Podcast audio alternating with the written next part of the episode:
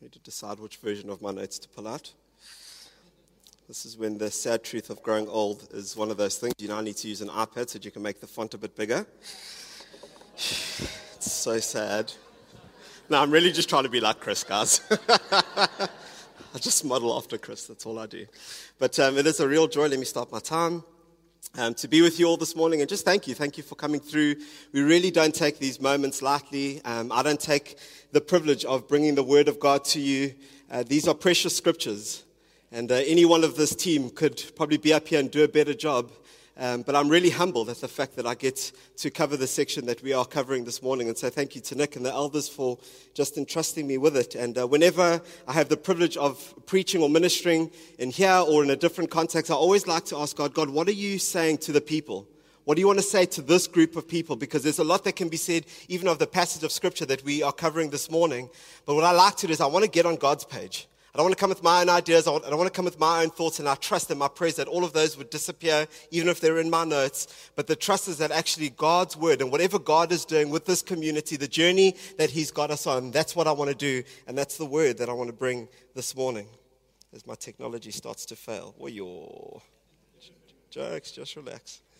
And, um, and so that is my joy this morning is to do that. And, um, and so I was asking God, I was saying, God, well, what is it? What is the big idea of this text? There's so many things and we're going to go through it verse by verse, line by line. But what is the main idea? What is the main thought that you've got for me, that you want me to deliver to your people? And as I was driving to work, I think it was on the Thursday, um, the heading, if you want to go there, Philippians 2 from verse 12, if you're using the ESV, it says lights in the world. The New King James Version, the heading is Light Bearers. The NLT says Shine brightly for Jesus. And uh, my heart and my desire this morning as we go through the text is that Paul would give us some keys and some handles of how you and I, as the believers of Christ, are to do that are to shine brightly for Jesus. Because if you're saved and you've declared your life, you've declared allegiance to Jesus, the idea is that the light of Christ is now in you, and the heart of Jesus is that that light should be shining wherever we go. And so this morning, as we go through that, and as we look at these different keys, my trust is that we would then learn how to walk as those that have the light of Christ that is in us and shining through us. I remember hearing a story from a, uh, another preacher. It was the 14th of August, 2003. Him and his wife were in New York doing ministry. They were flying back from LaGuardia Airport and they were going home to Dallas. And all of a sudden, they were in the queue. Nothing was moving. Um, it seemed like nothing was working. The computers were all off. After a while, he goes and asks, he says, Hey, listen, what's going on? What is the reason? We are about to take off and we haven't even boarded yet. And they said, There's been a big power failure in Canada and it's worked its way down the East Coast. And so absolutely nothing is working. There's absolutely no power anywhere in New York. And as you can imagine, there's thousands of people that are now being displaced. And so now they've got to make a plan. They phone their travel agent. The travel agent says, okay, I've managed to get you to the Crowne Plaza Hotel in LaGuardia. You need to make your way through there so that you can have a place to stay. And so apparently it's not too far. I've never been there, but they make their way there. The streets are now very dark. They come into this hotel and it's all candlelit, probably a very new experience for them. They walk into this hotel. They sign in by hand because the computers are not working. They're led to their room by flashlight and they walk inside. And the only trust and hope is that tomorrow will be a better day. Hashtag Eskom. And so before they go down to sleep, the air cons are not working, so they want a bit of air. And so the wife goes, and as she opens the curtain, this light comes flooding through into their room. And as you can imagine, they are now very confused. How can it be that there's so much light amidst so much darkness? They probably, no, they weren't South Africans, but they've got the South African mentality in that we want to know. Inquiring minds want to know how is it that there's so much light coming from this one hotel when everything else is in pitch darkness. And so they get themselves ready, walk down the lobby, they walk across, they walk to the other side of the building. And as they begin to walk across the street, they can now see that there's life here. There's tables that are outside. People are conversing, laughing, listening to music. They're walking through the lobby up into the foyer. The TVs are on, explaining exactly why New York is all in darkness. There's absolutely life. The place where they've come from is absolute darkness. There's nothing going on. It's very quiet. But here is a very different scenario and situation. And so they find the assistant manager and they say, What's going on? How is it that everything is dark? There's nothing that's working in New York. The airports are dark. The houses are dark. The businesses are dark. The streets are absolutely dark. And yet y'all are lit up. What is the story? Please, would you tell us? And so he goes, It's very simple. When this building was built, Marriott Hotel, it was built with a gas generator inside. And so there is a power that is working outside that is not determined or that is not distracted by anything else that is going on on the outside. There is something working within that overrides what is not working without. And I'm sure you can agree with me that in South Africa, we are in the midst of dark times, and, and it seems like we've been here for a while. There is darkness that rages against you and me, the believer, those that are standing for righteousness and truth in this country. But it's not easy because darkness is all around. Yet in the midst of the darkness, you and I are called to let our light shine before men so that people might see the good works and do what? And glorify the Father that is in heaven. And so, in the midst of all the darkness and the dark locations all around, your businesses or the, the, the, office parks or your neighborhoods or even some people in your families, their homes full of darkness, you should be the prevailing light in those spaces because you and I are there. Sometimes I think we think in order to make a big difference for God, we've got to do big things. You've got to have a pulpit, or you have to have a soapbox, or be able to talk eloquently and know this and know that. But I feel like as we go through the text this morning, we're going to see Paul is not asking for those things. He's not asking for you to be this amazing preacher or do these amazing things. All he's calling us to is let your light shine before men. I think it's good that you and I, from time to time, evaluate our lives and ask the question are we just adding to all of the darkness that is around by responding and reacting in the exact same way as everybody else? Or is it so clear, it's, it's undeniable that this person's life has been changed? He's been washed by the blood of the Lamb, and the light that is Christ is in him, and he's allowing that light to shine out. And so, in the midst of all the darkness, like that Marriott Hotel, you and I shine as beacons of light in a world that is in darkness. And so, let's get to our text Philippians 2 from verse 12. It says this Therefore, my beloved, as you have always obeyed, so now, not only as in my presence, but much more in my absence, work out your own salvation with fear and trembling. Big text. And so let's just go through it bit by bit. Alec Motyer, who's a theologian, says this about this uh, specific passage, but more so about that therefore. He says, God's therefore in verse 9. So if you look to verse 9, it says, Therefore God has highly exalted him. So the first part of verse 2 is all about Jesus, Jesus, Jesus, Jesus, what he's doing, what he's doing. And eventually God comes on the scene and it says, Therefore God. And so that's what he's talking about. God's therefore in verse 9 is matched by our therefore in verse 12. And that in a nutshell is what this passage is all about. He's saying because of all of the things that have gone before, therefore this passage is about what comes next. Just as God assessed and then reacted to the worth of his son's life of obedience, so the Christian must ponder the example of Christ and therefore determine a worthy response. Just as God has done, you and I to do. Because Christ has done A, B, and C, therefore, this is how you and I, as believers and disciples of Jesus, this is how you and I are to respond. We learn from the Bible not only what is true, in this case, uh, Philippians 2, from verse 1 to 11. So if we look, it says, So if there's any encouragement in Christ, true. Comfort from love, true. Any participation in the Spirit, true. All of those things are true. He says, We learn from the Bible not only what is true, but also how to respond to the truth. And that's the text that we will be looking at today. Not only um, looking at the example of Jesus, but also along what lines to make it real for you and I. How do you and I apply the stuff that we will read this morning? It's not just about listening to some sermon and hopefully it's pretty decent and the Lord does what he needs to do, but it's actually that tomorrow you will go and apply this. On Tuesday, on Wednesday, and every single day that we live, we are applying the scriptures and the word of God to our lives. Let us therefore, he continues to say, let us therefore sense the proper seriousness of what lies in front of us, the chapters that we will cover. For Christ likeness is the Christian's greatest concern. Christ likeness is the Christian's greatest concern. If you've got any other concerns above Christ, then we have a problem. And if that is you this morning, can I encourage you that you would open up your heart and that there would be a longing in your heart to make Christ likeness the highest goal that you can attain? It's not about your bank balance or having nice family holidays or driving a nice vehicle or having this amazing job. No, the, the, the job or the, the, the heart cry of the disciple of Christ is to become more and more like him. Christ likeness. And here is the procedure of how to attain it. That's what we are going to cover this morning. John Mark Comer says there are three goals to being an apprentice of Jesus. And the second goal is to become like Jesus, become like your rabbi. And so I trust in all that we do, our longing and our heart's cries that, Lord, I want to become more and more like you. Day in, day out, I want to become and reflect who you are. Therefore, my beloved, as you have always obeyed, Dietrich Bonhoeffer says in his, in his book, Cost to Discipleship, it is necessary to obey as a disciple. It is necessary to obey as a disciple. And unfortunately, I'm sad to say there are many believers and Christians that are walking around, they are not obeying the commands of the Lord. And I know it's quite a hectic statement to say, but it's just the truth. How do I know that? Well, if you look at these nations that are apparently God fearing nations, but you see God nowhere near some of what goes on in the nations, with all of the corruption and all of the crime and all of the nonsense that goes on, you're like, how can it be that this nation says that they follow Christ, that Christ is the pivotal, the highest point, but yet there's all of this drama that happens? Why? Because, um, and I'm not talking about salvation. Salvation is there. I'm talking about walking out as a disciple of Jesus Christ. We have to obey. And so again, Paul looks, he, he says, well, look at Christ's example. If, if, if, if, if, that's, if he's the highest point, we're going to look at his example and do exactly what he did. So what did Christ do? 2 verse 8, it says, in being found in human form, he humbled himself and became obedient to death.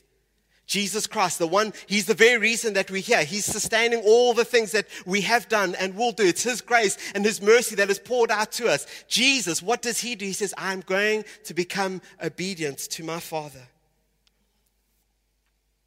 Because of uh, Christ's humility and obedience, this is how you and I are to respond as followers of Christ. When Jesus commissions his disciples, he could have told them a whole lot of things, but towards the end, he says, I want you to do this. I want you to teach them to obey everything that I've commanded you.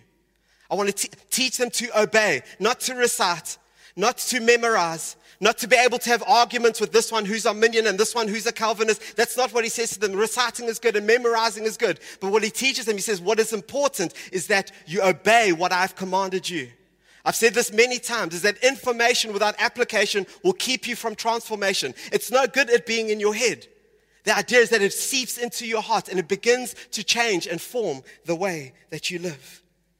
And so he says, much more in my absence, He's commending them. He's saying, Well done for walking when I was with you. But an even bigger well done now that you are doing it and you continue to do it, even though I am not there. One's ability to obey in the presence of the one who gave them the instruction is a great indication of their true character. It's an indication of who they are. I'm sure those that have got kids will know. It's one thing to tell your kids, don't touch the stove, and you're busy watching them, they don't touch it. The minute you go out there, you know what they're going to go and do because their character hasn't formed yet, and or their character is being developed.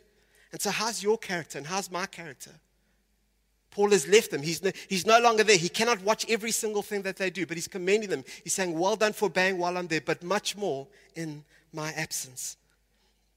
He then goes on to say, Work out your salvation with fear and trembling. And this sentence can be a little bit tricky, and so I'm going to do my very best just to try and explain it quite quickly without getting into a hole. But those two words, work out, the Greek actually only has one word for that. And please excuse my Greek pronunciation here.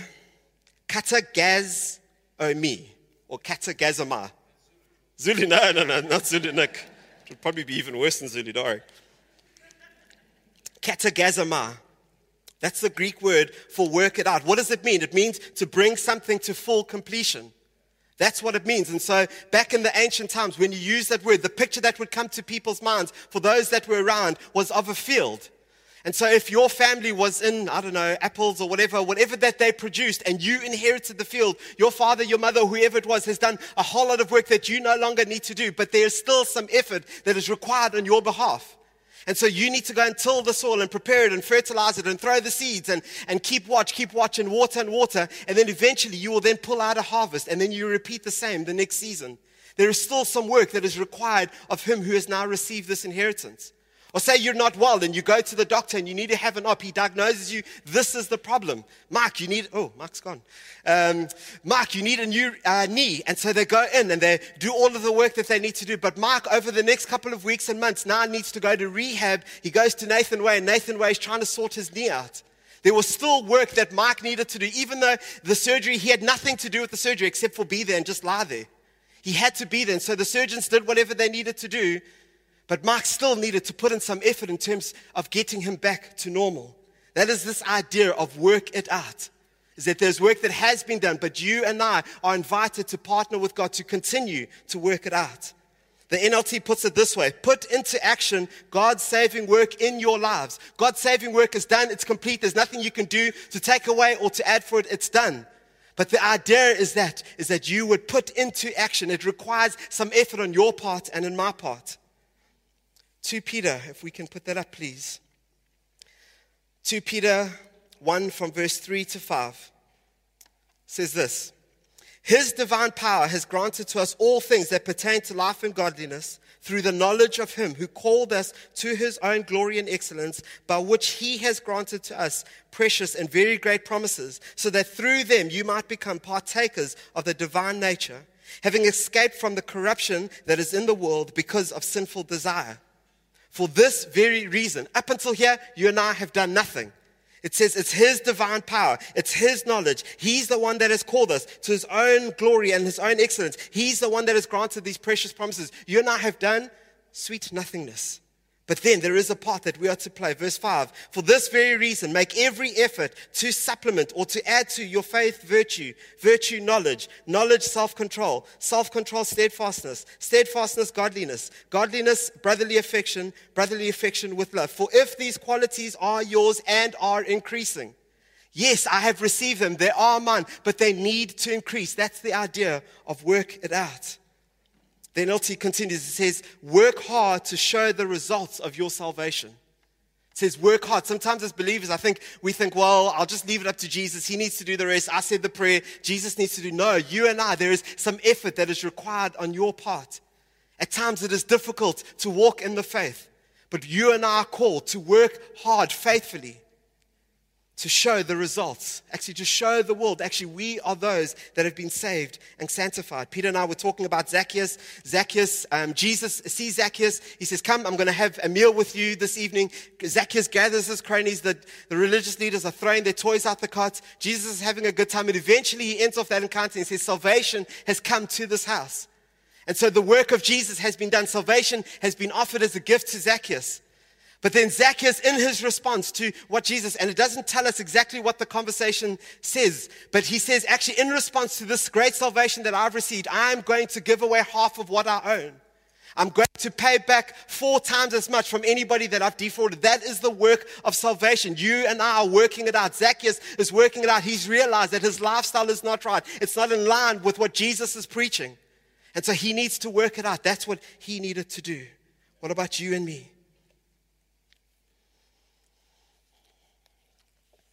Two other quick thoughts about this passage, working out our salvation. Most uh, scholars believe that Paul is speaking in the context of unity within this community, which we've seen before and will continue to see. We'll see these glimmers of Paul speaking about unity. And it says this In order to understand what Paul is saying here, we need to remind ourselves that his interest is in the context of social harmony in the community of believers.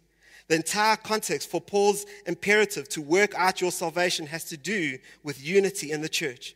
His previous imperatives call for unity, to stand firm in one spirit, striving together with one accord, make my joy complete by being like minded, having the same love, being one in spirit and one in mind. Paul is going on about unity in this text. And so, what does that look like? He's talking about unity for you and I. That's why we love together as a community. If we are to look at Jesus, if Jesus is our penultimate example, then we are to look to him and go, how is it that we should be walking out these things according to the example that you have set? Unity is worked out in community. It's not worked out outside of community. You and I need to be joined together. That's why we go on and on and on about community. We love together because that's what Jesus did. Jesus could have sorted everything in heaven. Jesus could have come down to earth and just spoken some words and zap, zap, zap, and everything is done. No, what does he decide to do? He sets an example for you and me. He gathers some men and some women, and they begin to gather in their homes and they begin to open up the scriptures. That's what we do at Life Group. If you're not in a life group, can I, can I ask you, can I plead with you? It's part of obeying. If you want to be a disciple, a disciple is one that obeys. If we want to obey, we want to be involved with what God is doing in our community. That's what we do on Tuesday. We open up the scriptures, we share a meal together. Jesus teaches his disciples how to pray. And so on Thursdays, that's what we do. We gather to raise our voice. It is hard work to pray at times. But can I call you? If you are a disciple of Jesus, your heart should be to do the things that he did. And he calls us to be a community that prays. Jesus brings them in together and he begins to teach them and begins to train them to get them ready to go out. Daniel will be preaching. It's Apprentice Sunday next week. And so Daniel will be getting up. The idea is that Daniel has been trained from the youth guys and from the guys in the office, from uh, leading the roots team. And so we train and we train and we mold and we train and then we send people out. That's why we've got a board that says, Send me. I trust that you've prayerfully considered, Lord, where do you want me to go this year? Why? Because if we want to be disciples of Jesus, we have to look at the example that he said. And Jesus says, Hey, go out into all of the world. Second one, very quickly Scholars will often speak of salvation um, because it can get a little bit tricky. They speak about it in three tenses the past, the present, and the future. Ephesians 2, verse 8, it says, For by grace you have been saved through faith, not of your own doing. Meaning it's not us, it's nothing that we did. Jesus dying on the cross had nothing to do with us. Jesus is the one that fulfilled it. And so that's the past tense.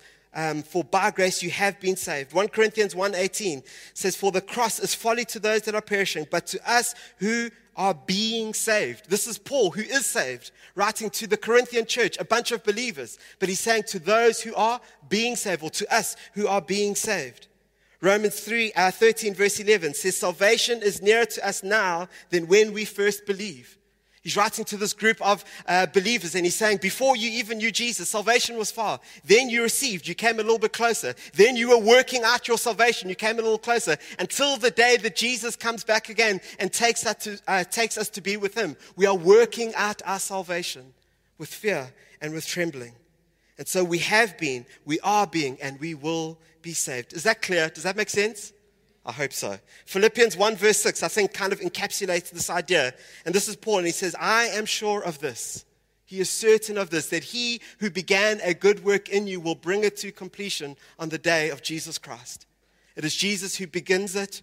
He invites us in. He gives us the gift of salvation. You and I are to work it out with fear and trembling. And on that day, it will be wrapped up and fear and trembling. One scholar puts it this way this is not a fear of a lost sinner before a holy one, although there is that fear, but that's not what the writer is going on in this specific text.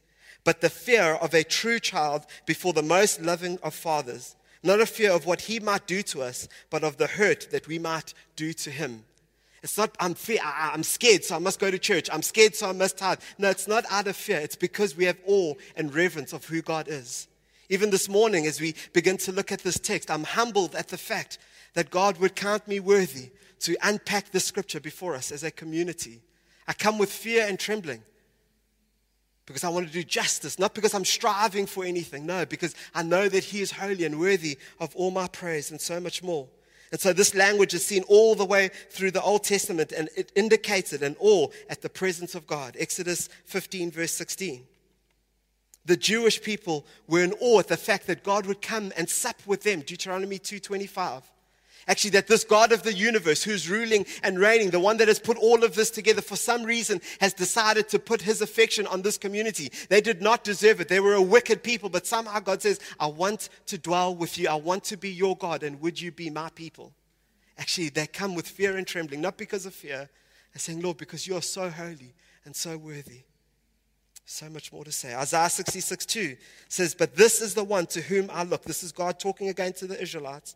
He who is humble and contrite in spirit and trembles at my word.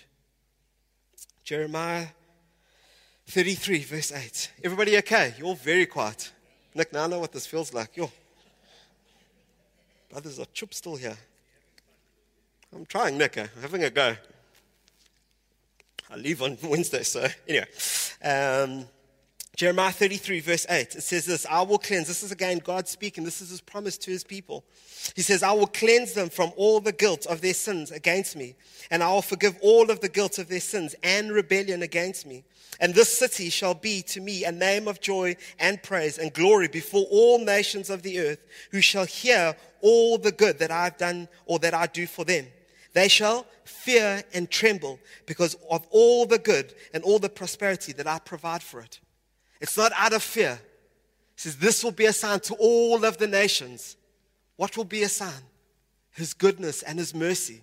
It's not His fear, His judgment, all of it. No, it's, uh, because of His goodness and His mercy and the things that He has done. And their response is to come with fear and trembling in front of this Almighty God. Let's carry on reading. Verse 13 says, For it is God who works in you both to will and to work for his good pleasure. So, verse 12 and 13 are linked together. It's an effect and cause. Our work is the effect, God's work is the cause of our work. And so, without the work of Christ, you and I cannot work anything out. That's why we must put our faith, we must put our belief, we must put our faith in Him, and He comes into us. And it's because of the work that He puts into us that we are able to work this out. We work because of God's work. God's indicative, which is God's work, makes it possible to fulfill the imperative, which is His command, given to you and to me to work. Without God's prior work directing and empowering our work, all our work is meaningless and in vain. All human efforts is in vain unless it is energized by God. Meaning, outside of God, there is no way that our work counts for nothing. Psalm 127, verse 1 says, Unless the Lord builds the house, the builder labors in vain.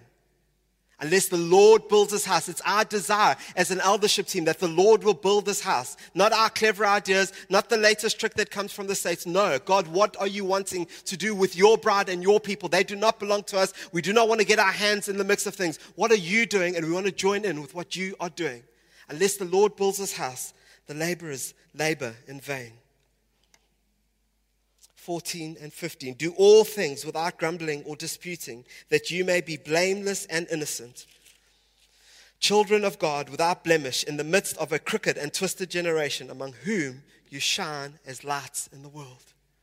Other translations speak of in, amongst whom you are to shine as lights in the world, which is where we got our heading from this morning.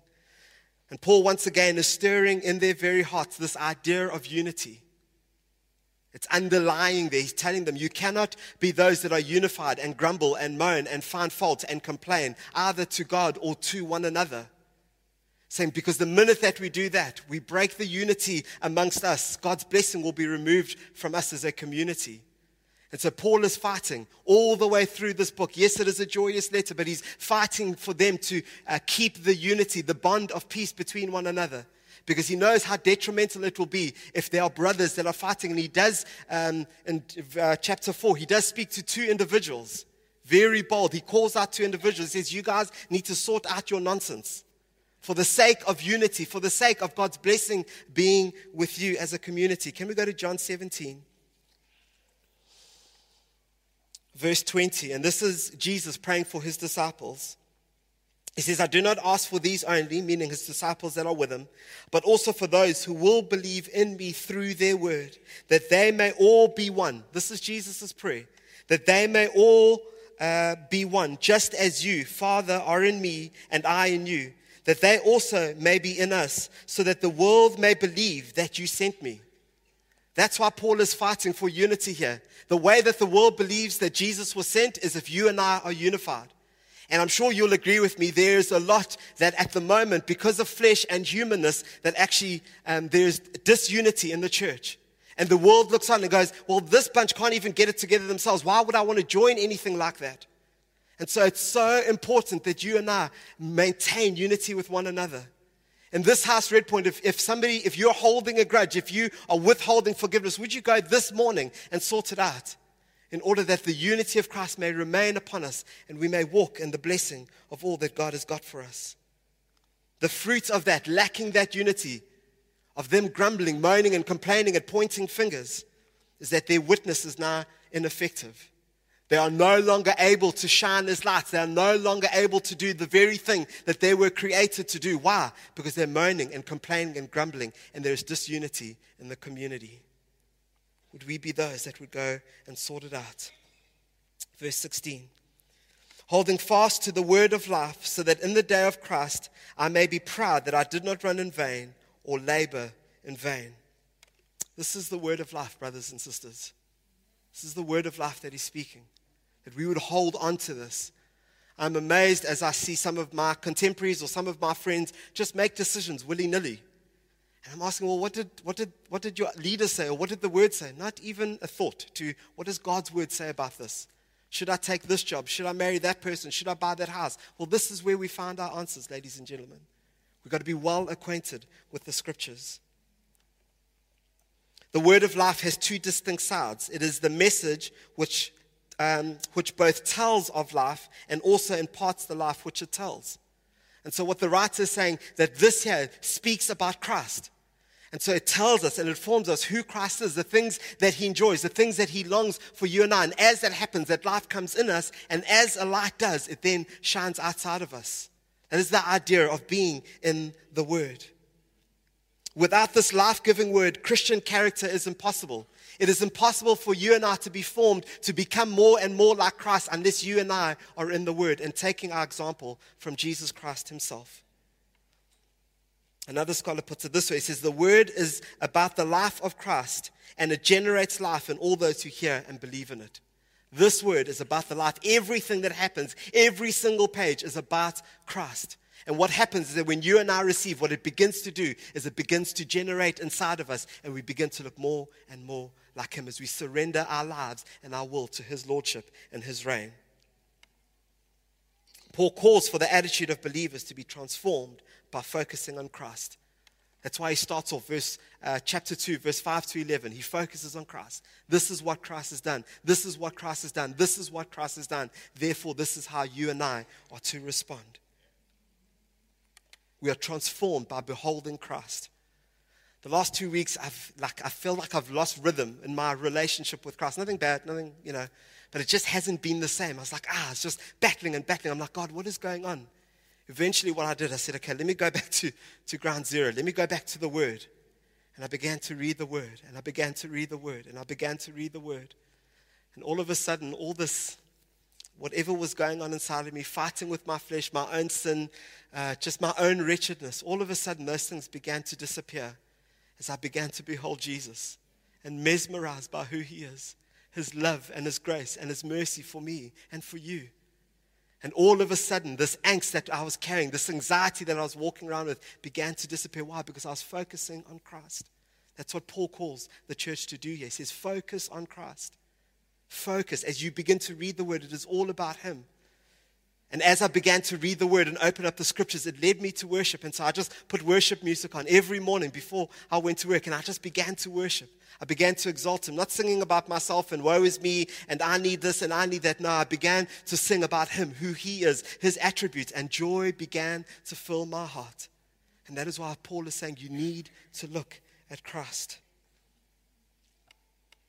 Paul urges the church to demonstrate their firm grasp of the message about Christ by the way they live out their life of Christ in relationship to one another.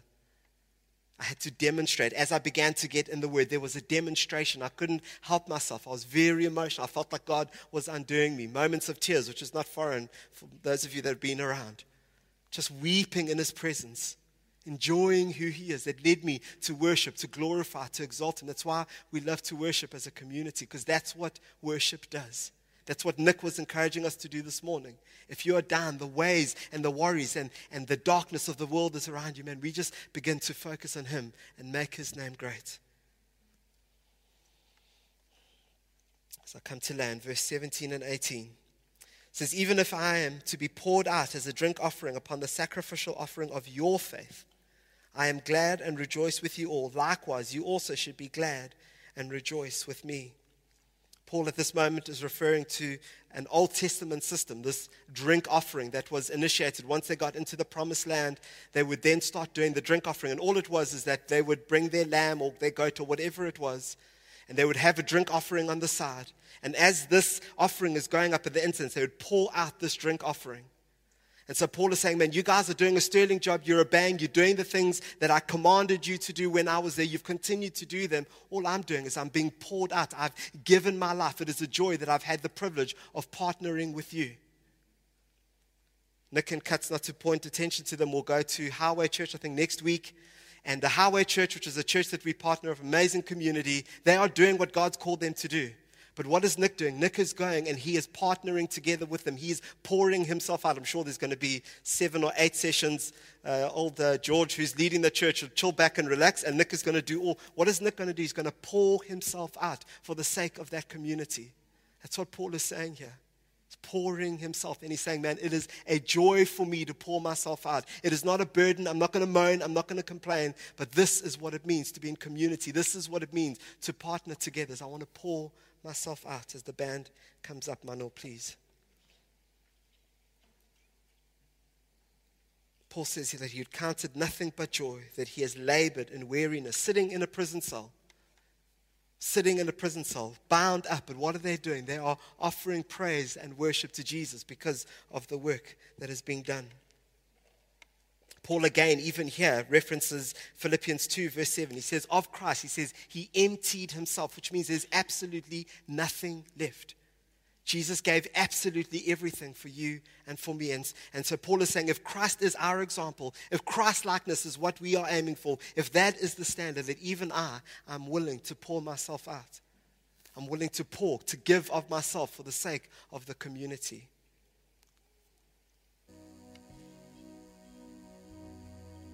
Paul rejoices in the fact that he was able to give of himself. Can I ask us to stand? as I drove in here yesterday, still trying to piece the message together, wondering, God, what are you wanting to do? What are you wanting to say? I felt to end off in this way, but to say that actually Christ is worth you and I giving our absolute everything. I thought to myself, if I drove out here this morning and was in an accident and I died, I trust that I did what Christ had called me to do that when I get to heaven and I look at the task and all of the things that Christ had called me to do, I trust that I've done absolutely everything. I've left nothing undone. I've left it all on the field, as it says. I've given absolutely everything. I've not just come to be a spectator, which is what next Sunday night is all about. I'm not just sitting on the sidelines watching other people, my arms folded and tuning and moaning, oh, ref, you should have done this. Oh, that player should have done that. Believe me, I was watching Man United the other day and it was a good spiritual lesson. But actually, it's so easy to do that. But Paul is saying, man, I want to pour myself out. And maybe my lasting impression with you this morning is this How do you want to finish your time here on earth? Pan, can you put up that first photo, please? Is that what you want to look like? Brothers are looking dapper, their suits are kitted out, they've shaved, they've got glasses, probably millennial glasses, so there's no lenses, but they're looking to the nines. They are just looking so good. I think sometimes the way that believers live their lives, I think people want to enter heaven looking like that. Or, Pan, can you do the other one? Do you want to look like that? As you breathe your last, knowing that you have poured yourself out for the King and His kingdom. There was nothing that was too hard. There was no ask that was too much I've given of myself. This photo is taken from a movie, if I remember correctly, and um, all of his colleagues or whatever, the army was just down, and people had died and injured, and he begins to rescue people one by one, taking them down this embankment on a rope. Goes back up, fetches another one, comes back down. Says, Lord, give me strength for one more. Give me strength for one more. I will put my life on the line. The enemy is advancing. There's bullets flying all over the show. Maybe I'll enter heaven with a couple of bullet wounds, hopefully spiritually. Maybe physically, who knows? But I just want that picture just to stay in our minds for a second. How will you finish your life here on this earth? Will you look like you've just stepped off a ramp modeling in Milan? Or will you look like that? Bruised, battered, scarred, tired, weary. You've got nothing left to give. Paul says, I counted an absolute joy. Red Point Church this morning, even as we sing this last song, maybe you need to do some business with God. Say, Lord, I'm sorry. Maybe you need to repent and say, man, I've sat on the sidelines for too long. I look like that previous photo. I'm looking good.